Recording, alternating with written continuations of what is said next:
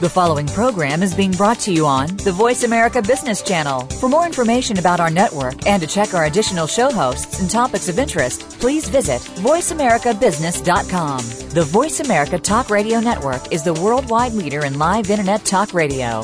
Visit VoiceAmerica.com. The views and ideas expressed on the following program are strictly those of the host or guests and do not necessarily reflect the views and ideas held by the Voice America Talk Radio Network, its staff, and management.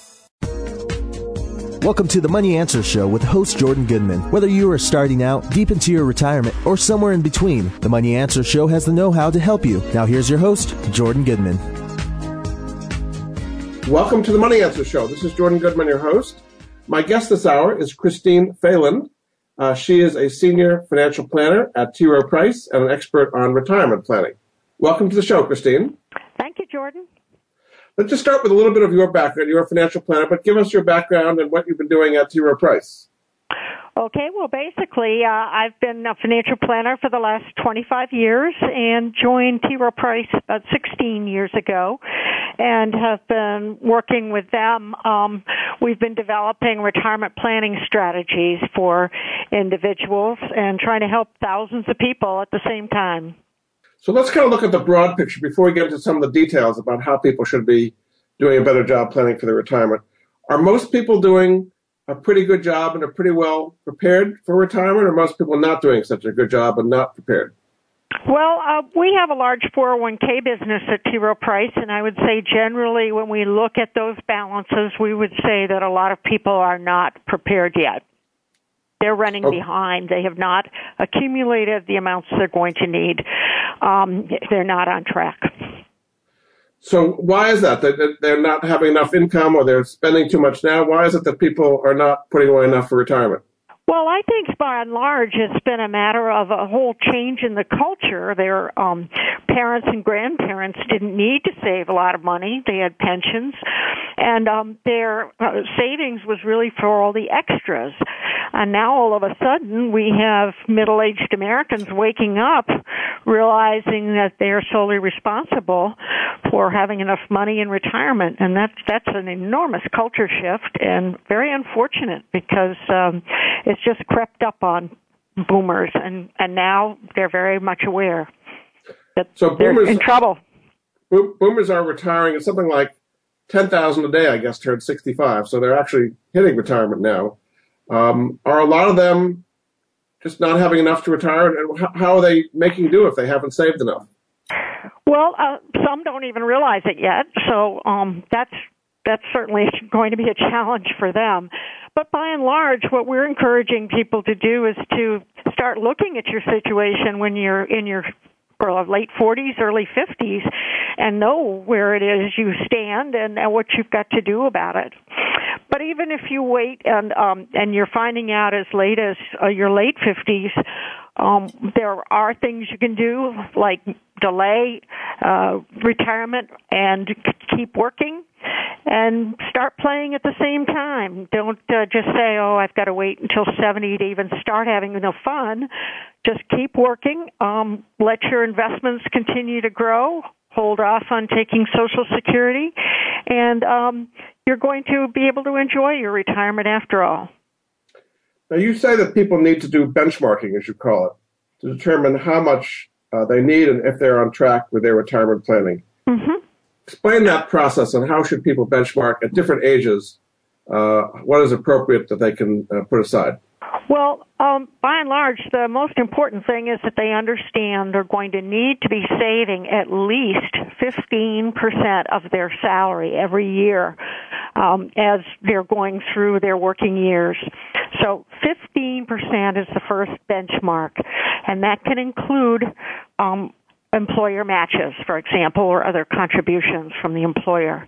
But that's the bare minimum. So that's the first benchmark is to go back and look at how much you are actually saving each year of your salary. And if you're not close to 15%, then one way to um, improve your situation is to do it gradually. And what you're going to do is sign up if your employer offers auto increase. You sign on the dotted line and from then on each year, let's say you are contributing 6% this year, next next year they'll take 8% out of your salary. The following year they'll take 10% out of your salary and so forth. So it'll be fairly painless and you're going to get to where you need to be. I mean, this is assuming you're getting salary increases every year because otherwise it's going to be taking more and more out of your current lifestyle. Well, uh, it is assuming that you're going to get an increase for inflation. It doesn't assume you're going to get promotions. So if you get major promotions, then that at least 15% starts to become more like 20%. So, okay, so you're saying the bare minimum, as you call it, is 15%. Now, the overall savings rate in the country is about 3 or 4% now, something like that. Um, so you're saying that lots and lots of people are not even doing the bare minimum. Is that right? That, that's right. They and uh, that's why we spend so much time trying to educate investors um, by writing articles, talking with you on your program, uh, helping our 401k plan participants, educating them that they've just got to get going on this, and the sooner the better. So if you are fortunate enough to have an employer plan, what you'll find there is there are a lot of new automatic uh, programs that you can sign up for that make the decision making a lot um, less painful. In other words, once I sign on the dotted line, it's going to be done for me. And now I can get on with my life with what assets I have left um, to to do what I need to do. And that's going to make it a lot more comfortable for you than trying to make decisions month after month as, as to whether you're saving enough or not. Now, if you have a 401k, you're matched, say, up to 6% of salary, which is typical. Mm-hmm. Um, should you put in more than you're being matched, or is it better to save that outside your 401k, even though it might not be quite as tax advantaged because you have better investment choices and uh, flexibility as to where you put it? Well, first of all, um, for clarity, I would say that if you have to contribute six, you're probably going to be getting four, uh, three from your employer. So generally, it's probably going to be um, a 50% match. So that would give you nine of the 15 that you need. Now, um, in some cases, it's just plain easier to keep going with your 401k plan and not think about anything else. However, for some people, they um, would like to have the opportunity to contribute to a Roth IRA. They like the idea that they're not putting all their money in pre-tax, which is what most 401k plans still do today. They want to put some in after tax.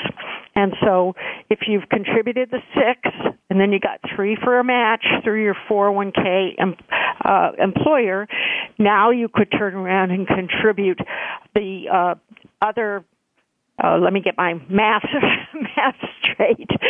Um, nine and uh, uh, six, uh, another six percent to your Roth IRA, assuming that meets your the uh, limitations. So that the, the you would have you some money in a pre-tax and some money after tax. The maximum is five thousand a year for the Roth. Is that correct? Um, no, it's going up. So um, this coming year, it's going to be um, five thousand five hundred, and then if you're fifty or over, you're going to be able to put in six thousand five hundred. So you're saying first max out the 401k, and certainly if you're being matched, 6%. percent mm hmm And then you may continue on the 401k, but the next alternative would be to max out the Roth uh, IRA if you can.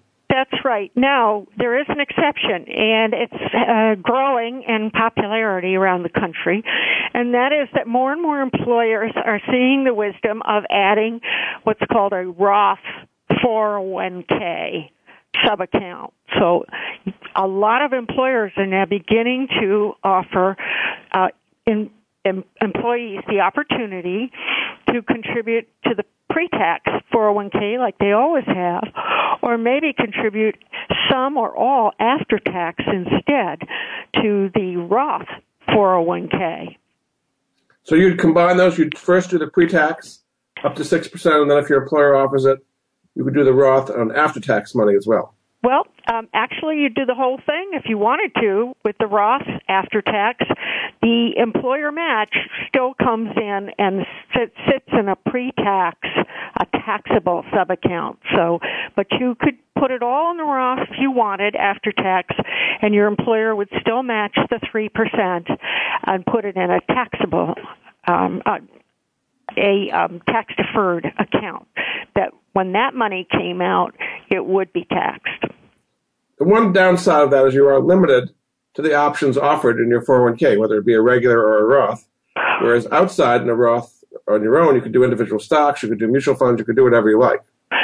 Well, that is true, but you have to weigh um, the the other thing that's happening at the same time is that if you have a Roth 401k opportunity, then um, there you're not limited to that uh, what we were talking about 5,500 or 6,500 limit. Instead, um, in today's world, you'd have for uh, somebody under 50 years old, you'd be able to contribute in 2013 $17,500. And if you were 50 or older, you could add another 5,500. So instead of being limited to 6,500 a year, you could contribute 23,000 a year if you're 50 or older. So that that's a trade-off that might be worth considering. Yeah. Talk a little bit about the savings goal that you're trying to achieve? Is it a particular dollar amount you have in mind, or, or exactly what is it that, the goal that you're trying to achieve? Uh, the goal you're trying to achieve, um, the way we've come up with our numbers, is to start by saying what percent of my salary am I going to need to replace with something once I'm retired. And if you think about the 15% you're contributing today, theoretically, and the FICA taxes you're paying and maybe some other obligations you have, you probably um, have reduced the amount of your salary that you actually have available to spend by about 25%. So if you think of it that way, then what we need to replace for you once you are retired is about 75% of what you've been making. So if we look at that figure, then we say, well, where is that money going to come from? And certainly a good portion of it in today's world is probably going to come from your own savings, like we were saying. If you're lucky, you might have a pension. The other big um, uh, contributor is going to be your Social Security benefits. So if we again make another ballpark estimate and say, well, we've got 75%. Now, what's going to come from withdrawals from our nest egg? Well, the answer there we're coming up with is about 50%. So, if I was making $80,000 when I retired, then I would be expecting that $40,000 would come from withdrawals every year. And the rest of the money I needed for retirement would come from Social Security, and maybe from a pension or part-time job or some other small amount of income. Okay, we're, going to take a break. Uh, this is Jordan Goodman of the Money Answer Show. My guest this hour is Christine Fahlund. Uh, she's the senior financial planner and retirement planning specialist at the mutual fund firm of T. Rowe Price. We'll be back after this.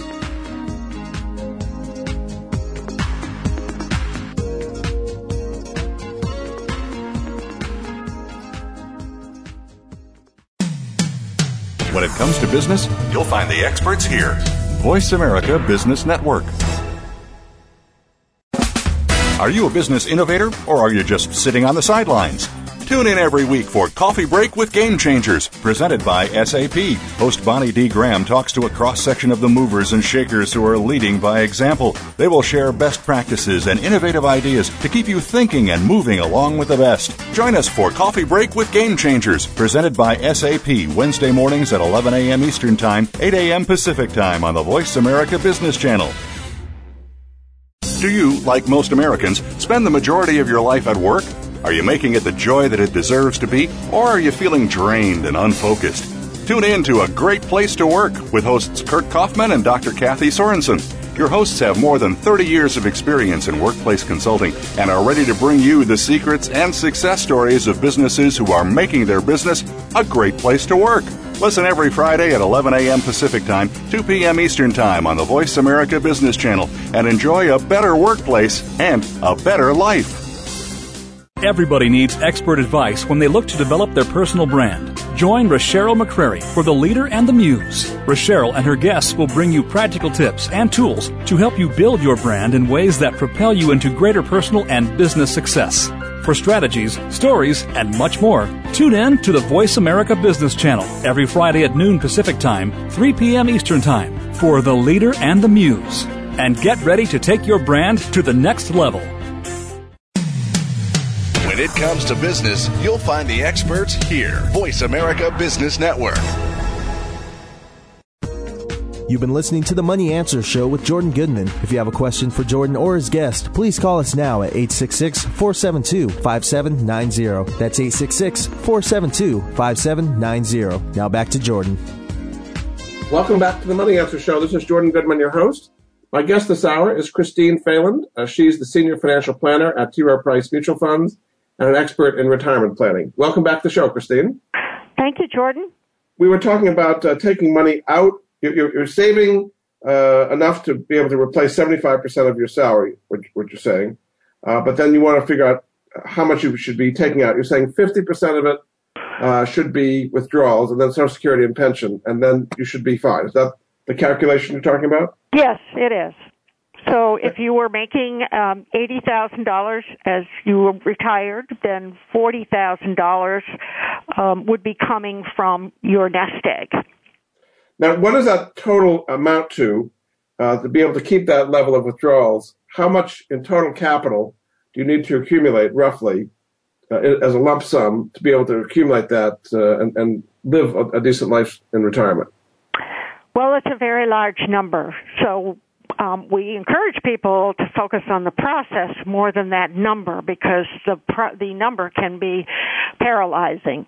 The number as uh, by the time you reach retirement age, you should have saved between 10 and 12 times your salary. So it's a very big number. And for a lot of people, if they focus on that, they simply stop saving altogether. So we encourage them to focus on what they can control, which is the day to day, keep that 15% going. And by the time they reach retirement age, hopefully by then they will have saved that uh, multiple that they need. So if we're talking about an example of an $80,000 salary retirement, this would mean that that individual would uh, hopefully have saved by then $800,000. So, uh, how does life expectancy uh, play into all this? I mean, are you supposed to assume a certain life expectancy so that we the money do, will last? We do assume a certain life expectancy. So um, if you're out of the norm uh, uh, and have serious health conditions, then um, all bets are off. It's a, probably a very different conversation that we'd be having with you. But generally speaking, today um, we have uh, single individuals. In particular, you could think of women who have a long um, longevity histories in their family where their mothers or grandmothers lived. Uh, uh, into their into a hundred at a hundred. Um, they need to be worried about living from 65 to 95, certainly. Um, couples, if you've reached 65, there's a high chance that one of you is going to live to 95. So, given all of that, we tend to focus on a 30 year retirement. It's a long time. That's a very long time, which is why that number is so large. Why do I have to have a number that I've accumulated that's so high? Well, it's there for a couple of reasons. One is the length of time that you have to have cash flow coming out of that nest egg. Um, and the second is that you can't just withdraw the same amount each year for the next 30 years. After 20 years, it'll only be worth, that withdrawal amount would only be worth half as much as it is today. So you couldn't possibly maintain your standard of living if you're planning on taking the exact same dollar amount out each year for the next 30 years. So instead, what our uh, numbers show us is that you start out by withdrawing a very small amount, and then each year after that, you increase that withdrawal amount for inflation. So, for example, if I were to take out $4,120 the first year, um, uh, four thousand the first year. The second year, I'd take out four thousand one hundred and twenty dollars. The next year, I'd take out four thousand two hundred and forty-four dollars. So each year, I'd be increasing for inflation, and as you can imagine, those withdrawal amounts get bigger and bigger as you go along, and that's why you have to have such a large starting amount if you're going to retire for thirty years. Now, you have some tools on the T. Rowe Price website that can help people figure these things out. Explain a little bit about the tools you have to help them make these calculations. Sure. Um, we have a tool. Um, it's called the Retirement Income Calculator. It's very simple to use, very simple to understand, and lets you do what if situations. So you can say to yourself, all right, I want to look at what if I retire at 60? What would my income look like in retirement? Maybe I say, ooh, I don't really like that answer. What if I waited until 64? And you could try that one. You can um, make all kinds of choices as to, well, what if I contribute 10%? I'm not sure I can do 15. And that'll show you how much income you'd have at certain ages. So there are lots of variables you can play with, including when I'm going to take my Social Security, how long I think I'm going to live, what age I'm going to start taking my benefits, and when I'm going to start withdrawing. And all of that, if you play around with that tool, you're going to have a really good sense of what's going to work for you and what isn't. And that's really what we want you to do is to educate yourself and, and make sure you understand for yourself which variables are going to have the most impact on giving you the kind of retirement you want. So tell people exactly where they can find that on the T. Rowe Price website. Okay, it's at the www.troweprice, that's T-R-O-W-E, price, all one word, dot com and then a forward slash and RIC, small letters, RIC, that stands for Retirement Income Calculator. Very good. Now let's talk about the timing of your savings. Uh, a lot of people, particularly younger people, uh, have credit card debt and they've got student loan debt and mortgages and all that. They'll say, well, let me pay that debt off first and then I'll start saving for retirement. Is that a good idea? It certainly is not, and it's really counterintuitive because we all like to be logical and sequential, and in this case, that's exactly the opposite of the way you ought to be thinking. So the most important thing for you as a young investor who has debt and is thinking way down the road about retirement is to make sure you contribute as much as you can as early as you can. So if you're still in your 20s, you should be starting to save for retirement. If you have an employer plan, you should always contribute enough to get any match. You don't want to leave any money on the table. And the beauty of contributing early and often is that once you get that money uh, priming the pump, from then on, that money is going to compound tax deferred for years and years, and um, you're going to have stock in the portfolio, and that's going to give you the potential for growth over years and years. And so, what you're doing is leveraging relatively small contributions early in your life where they will just uh, work on their own. You won't have to do as much heavy lifting if if you get started early.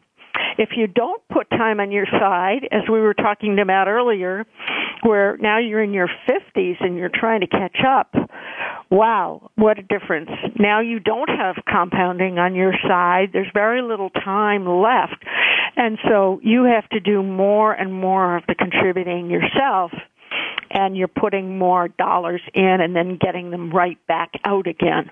And that is not the ideal approach. So for a so, person, excuse yeah. me. So if that so if that's your retirement, what you need to do for retirement, then what are you doing with all those student loans and credit card debt? Well, Yes. you're paying it off uh, as you can, but you're not trying to do it sequentially. You maybe you're just contributing or paying off the minimum amounts that are due, and that way uh, you're able to put money. You can afford to put money into retirement. And then, let's say you've been doing that for 10 years. Um, now the money's growing on its own um, over a long period of time and tax deferred. And now you're freed up if you need to to pay really pay off the credit cards, the student loans, save for your children's college, pay for the uh, down payment on a house, and so forth. So it's illogical, but at the end of the day, what you want to remember is you're always trying to put time on your side for retirement so that you have more and more years for that money to compound. Give us an illustration of the difference between starting to save early, say 20 through 29, uh, versus starting later. Just give us a sense of what difference that makes to get compounding working for you. Yes, um, it's it's just amazing how um, you could contribute, for example, for ten years, a hundred dollars a month, um, and uh, and end up at age sixty five with a hundred and fifty thousand dollars, let's say, saved. In contrast, you could not contribute for the first 10 years and instead contribute $100 a month for the next 33 years. And guess what? You'd end up having accumulated the same amount of money. This is assuming what rate of return? does for you. This is assuming what kind of rate of return? Seven. 7%. Uh huh. Mm-hmm. Tax Yeah. deferred. Do you find that a lot of young people understand the, the value of their youth? Uh, they certainly do not, and um, I get very excited when I'm out talking to young groups because once we talk about this particular phenomenon of the first 10 years versus the next 33, they wake up. And I found it to be very, very powerful. If you can work smarter, not harder, that's what we're all trying to do. We've got the same amount of money, so let's do the best we can with it and leverage it as best we can. And, and there's nothing better than putting more time on your side. Very good. Okay, we're going to take a break. This is Jordan Goodman of the Money Answer Show. My guest this hour is Christine Fahlund. Uh, she's the senior financial planner uh, specializing in retirement planning at the mutual fund firm of T. Rowe Price based in Baltimore. We'll be back after this.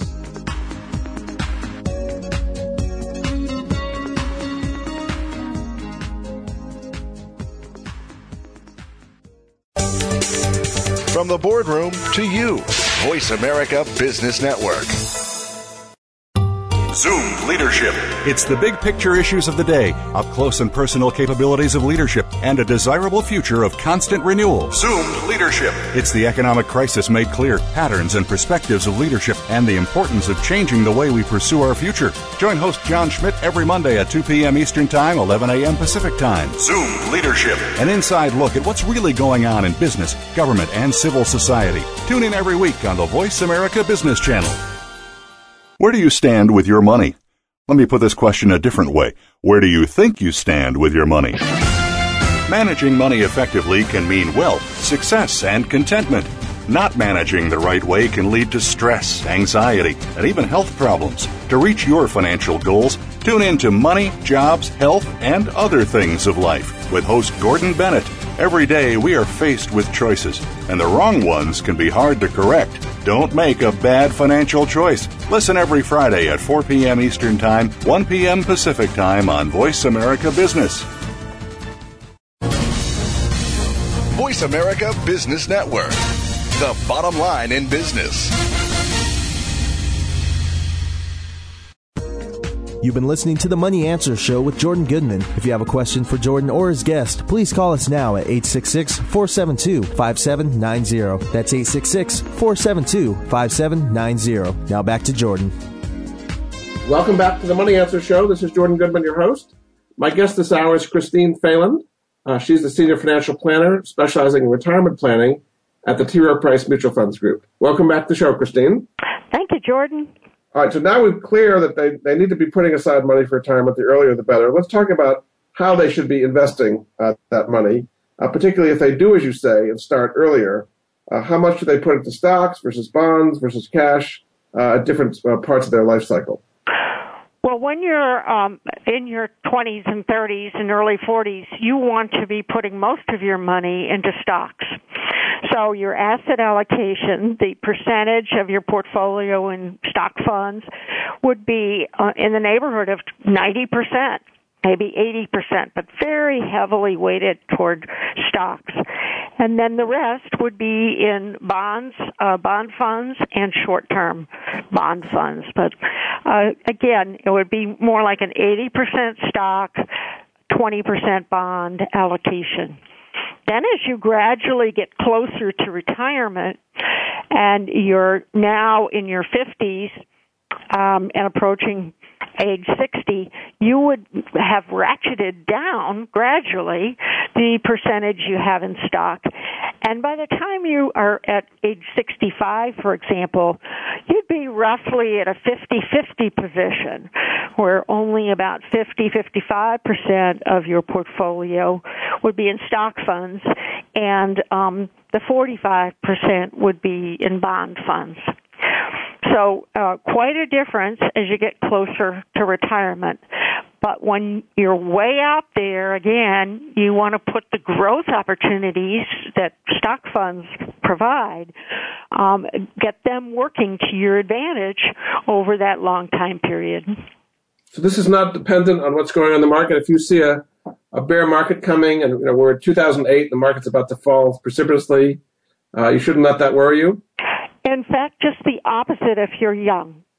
And th- this is a message that also is a very important one for young investors to understand.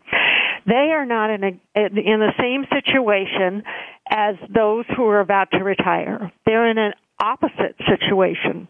For them, they're contributing every month out of payroll deduction, for example.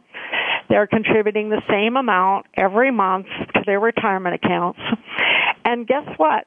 They want the price of those stock funds, the shares of their stock and bond funds that they're going to buy anyway, to be as low as possible. So instead of fleeing the market when you're young, you should be pouring extra money in under payroll deduction when the markets are really down because you can buy more shares.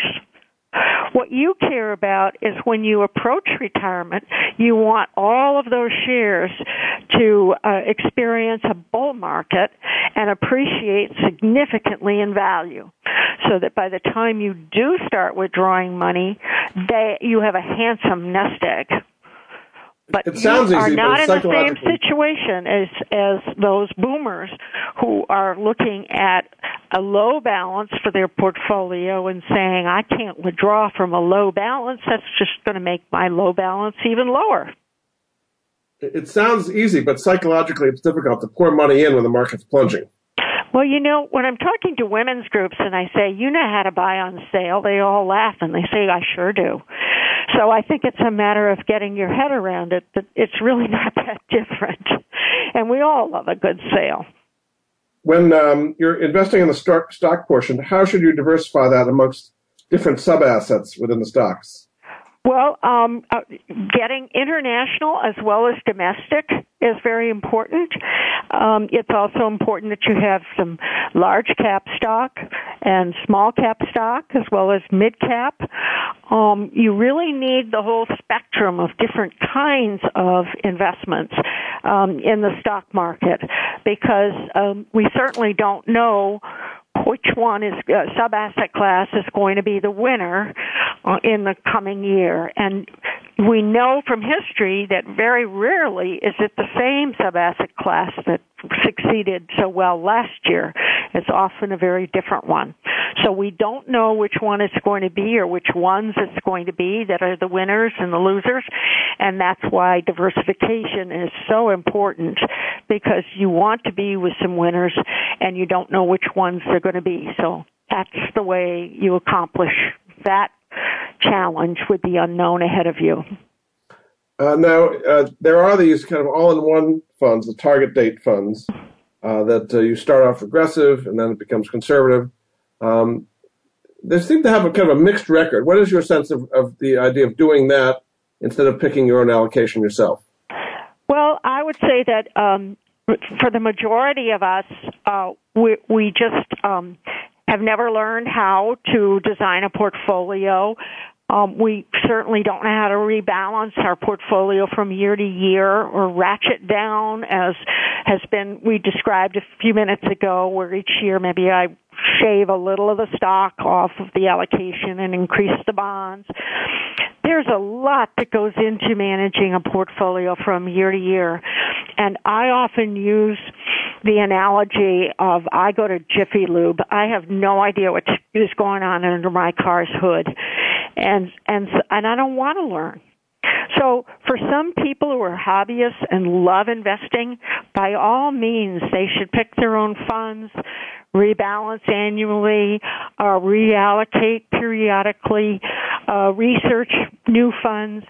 All of that is very exciting for them and they can probably do a very good job. On the other hand, the beauty of these target date funds is that so much is being done by the portfolio manager who is essentially juggling a fund of funds.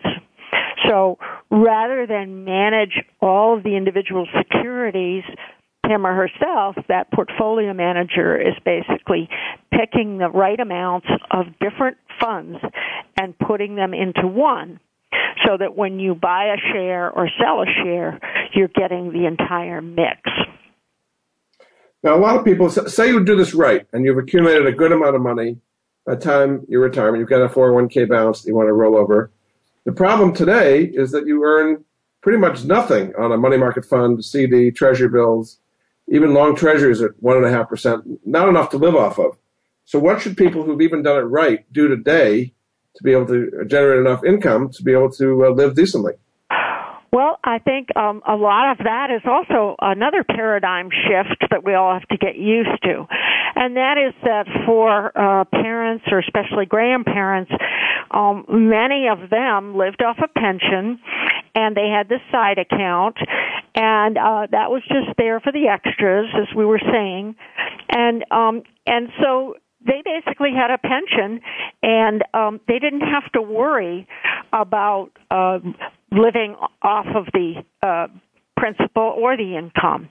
And so they ended up with this mantra that said, well, uh, when I want to do something special, I'll spend the in- income and not invade the principal. That'll be for real emergencies. Well, today we can't do that. Uh, one of the big reasons is that we're looking at 30 year retirements. And for many of us, we don't have a pension. So now the whole thing has changed so that we can't look at that principal and interest paradigm anymore. We've simply got to look at a well diversified portfolio that still has a, a good component of stock in it, stock funds, and that's going to give us the growth potential we need over the long haul. And then, if you think about it, uh, we had a whole decade when the stocks didn't do that well, and the bonds were doing quite well. So it's back to diversification. We just don't know in any given year or series of years what's going to be most successful. So now we think of everything in terms of a total return concept. And we say, I need to withdraw back to our $4,000 we were go- using as, as an example. I need to withdraw $4,000.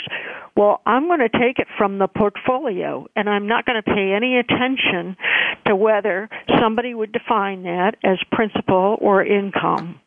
And that's called a total return concept.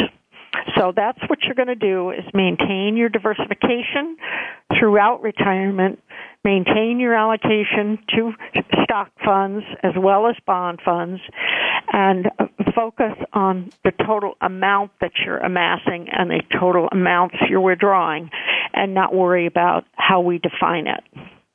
When the stock market was down, say in 2008, 2009, people doing this were freaking out because they were taking out these withdrawals at low prices meant they didn't have the capital to recover in many cases. So it's fine with the stock market's rising, but how does this strategy work if the stock market's falling?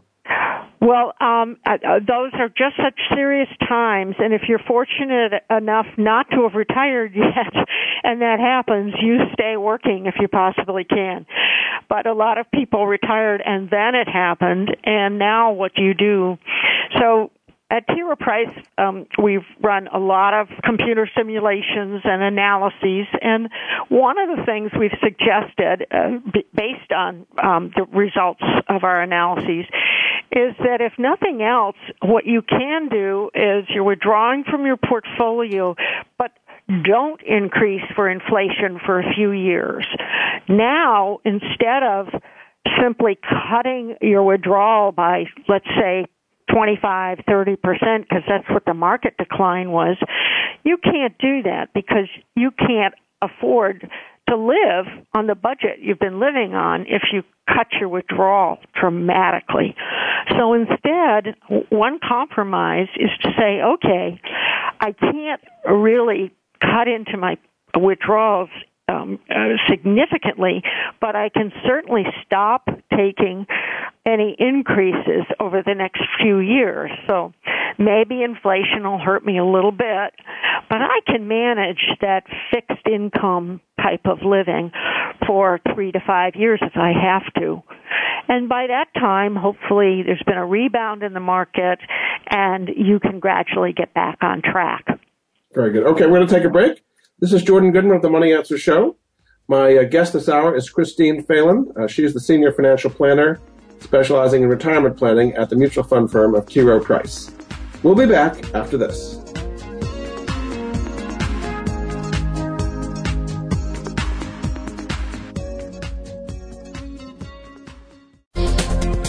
The business community's first choice in Internet Talk Radio, Voice America Business Network. How can we Americans realize our dreams to earn a living? How can you pursue your dream and make money as an owner or an employee? Learn how at The American Business Person, the online weekly radio talk show hosted by Rich Killian. Today's business leaders share how to succeed and what fails. If you own a new or established business or ever hope to, you must tune in. Join us every Wednesday at 3 p.m. Eastern Time, 2 p.m. Central, and noon Pacific on the Voice America Business Channel or listen on demand to our archived shows. We all face some economic uncertainty in our life. What makes the difference is how we take command of that and survive. Tune in to Strategies for Financial Survival with host Michael Figueroa. Michael has been up and down the road to success several times, and along with his guests, will share the skills of survival. By assessing your strengths and skills and applying them to your future, you can make it through tough times, regardless of your field. Listen every Wednesday at 9 a.m. Pacific Time, 12 noon Eastern Time on the Voice America Business Channel. When it comes to business, you'll find the experts here. Voice America Business Network. You've been listening to the Money Answer Show with Jordan Goodman. If you have a question for Jordan or his guest, please call us now at 866 472 5790. That's 866 472 5790. Now back to Jordan. Welcome back to the Money Answer Show. This is Jordan Goodman, your host. My guest this hour is Christine Fahlund. Uh, she is the uh, senior financial planner specializing in retirement planning at the T. Rowe Price Mutual Fund firm uh, based in Baltimore. Welcome back to the show, Christine. Thank you, Jordan. There are a lot of risks that retirees are facing. Uh, give us some of the risks and how people should mitigate those risks. Well, there certainly are, and the biggest one of all is running out of money. So, um, if we start with uh, that one, and we also think about the risk we were talking about earlier, that um, I won't be able to, I'll run out of lifestyle because I won't be able to increase my withdrawals anymore when and, and counter inflation that way. Those two are the biggies. And what do we do about them? Well, the problem with simply relying on um, your investment portfolio is that it's subject to market volatility. And we've been talking about that. So let's look at something that is going to be coming to you that isn't subject to market volatility, and that's Social Security. So your Social Security benefits will be coming to you um, throughout your retirement, and each year you're going to find out whether they've been adjusted upward for inflation. So, for example, in um, the coming year, it's going to be a, uh, a um, 1.7% increase in your benefit for inflation if you're already starting to take your Social Security benefits. Well, that's pretty nice because now I'm if worst case happened and I ran out of my nest egg because I had all these unexpected expenses I I, I couldn't escape I would still have a guaranteed income stream through Social Security, and it would be going up each year, uh, adjusted for inflation, if there is inflation. So that is what we call um, income diversification where you've got income that's coming from markets, uh, which are volatile, and where you're taking withdrawals, and then you've got this other guaranteed income that's coming from Social Security that is highly predictable. So the point is maybe you'll also be fortunate enough to have a pension um, and maybe you'll have a part-time job or rental income from some properties you own but you definitely want to focus on different types of income that rely on different situations. And for Social Security, the increases you get by waiting each year before you take your benefits are due to IRS formulas. They're not increases due to market volatility, increases and decreases. So you need to think about that before you start taking your Social Security benefits because every year you wait to start taking them, they go up about 8% a year. And that's by formula, not because of market conditions. Now, a lot of people talk about Social Security, the politicians saying it's unsustainable, and particularly they're talking about changing the cost of living in, increase adjustment. Um, is this something that baby boomers retiring today just shouldn't worry about, or is is it something to worry about in coming years? Well, I, I think we have to uh, focus on what we do know, and that is that if they make adjustments, right now we do know that if they don't make any adjustments, we will reach a point when they will reduce boomers' benefits by 25%. If they didn't do another thing, boomers benefits would would be reduced in like I think it's 2034, but don't quote me. Um, well, if that's the case, I'd still rather go for the largest benefit I can get now, so that when they reduce it, I'll still have the largest three quarters of a benefit when that happens. So it's still, no matter what happens to Social Security, it would seem as if it's always to your advantage to try to go with a higher amount if you can. Um, is it better always to wait until 70 to take Social Security? My understanding is that something like 70% of the people who are able to take Social Security at 62 start taking it the first moment they're able to get it, and therefore they're missing out on a lot of payments. What is the best strategy there? Um, we are quite upset to see those numbers too because we want to get the word out there through your show, uh, tell people to stop, wait, and listen before they do that. Um, it, it, certainly, um, the most important rule about the Social Security payments is to understand that if you're married, when one of you dies, the surviving spouse, which could be the man uh, just as easily as the woman, is going to receive the higher of the two spouses' benefit. They're not going to get both anymore. Once one spouse dies, you get the higher of the two benefits. That argues for the spouse who already is getting the larger benefit to wait all the way until 70 to get the very highest benefit for whichever spouse survives. So that is is a guideline that many people miss and can make an enormous difference in what happens to you as the survivor. And um, in the meantime, you say, well, we are going to need at least some of that money way before then. Okay, well, the compromise would be hold off until up to age 70 for the higher Social Security beneficiary and start taking the other uh, spouse's benefits early. Maybe at 62, maybe at 66. And that way you have your cake and eat it too. Um, but the survivor comes out with significantly more income over those final years. We've talked about income diversification, but uh, you also think that tax diversification is important to mitigate uh, retirement risk as well. How does that work?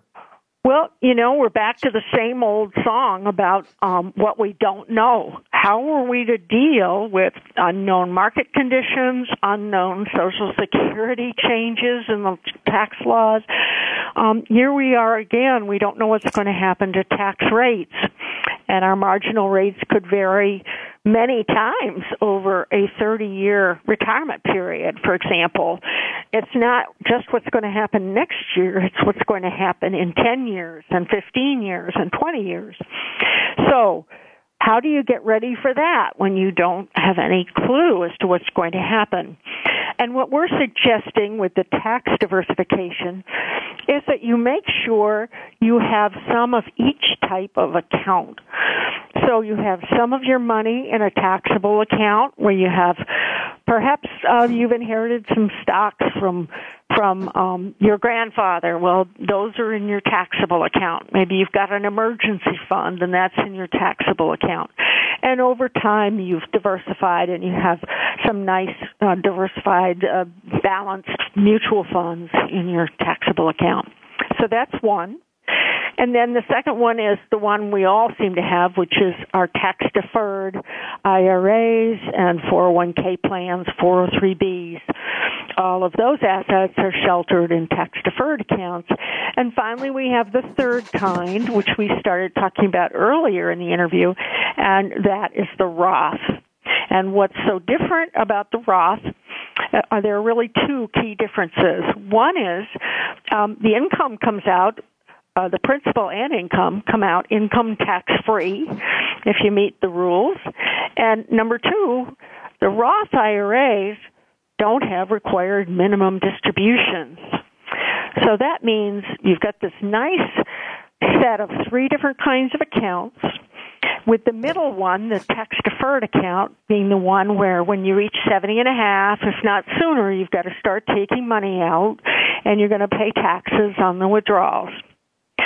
But let's say you do that, you're doing nicely um, with your income and paying your taxes and living nicely in retirement, and all of a sudden you're told you need a new roof on your house.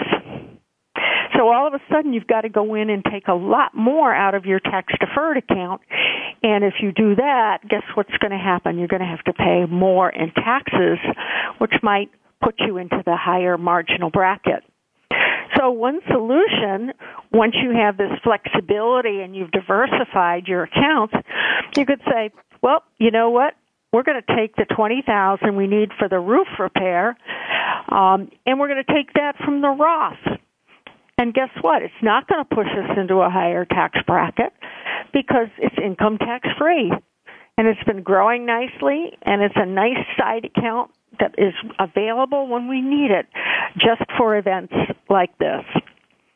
So that's um, why you want to diversify. Very good. We have about two minutes to go. You say it's also important for people who are still in pre retirement mode to practice retirement. What do you mean by that?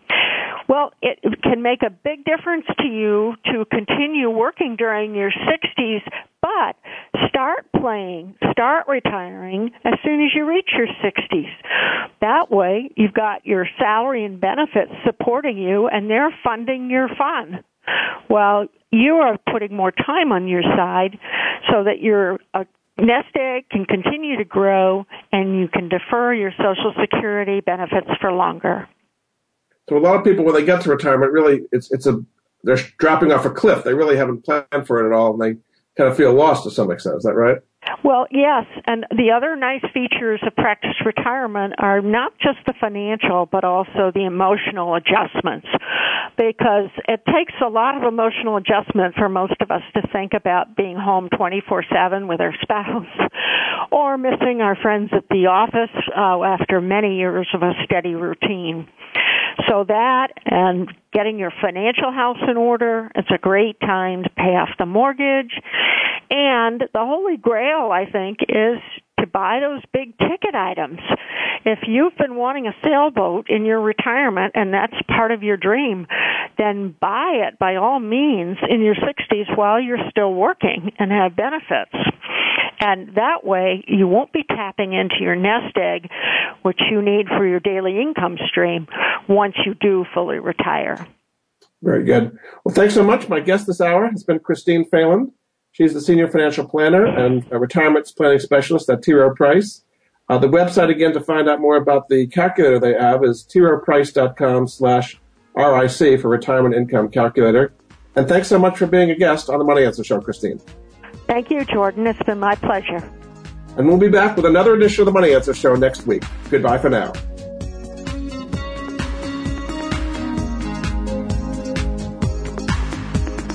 Thank you for joining Jordan Goodman and the Money Answer Show. If you have a question for Jordan, please visit his website at www.moneyanswers.com. And be sure to tune in every Monday at 12 p.m. Pacific Standard Time right here on Voice America Business. See you next week.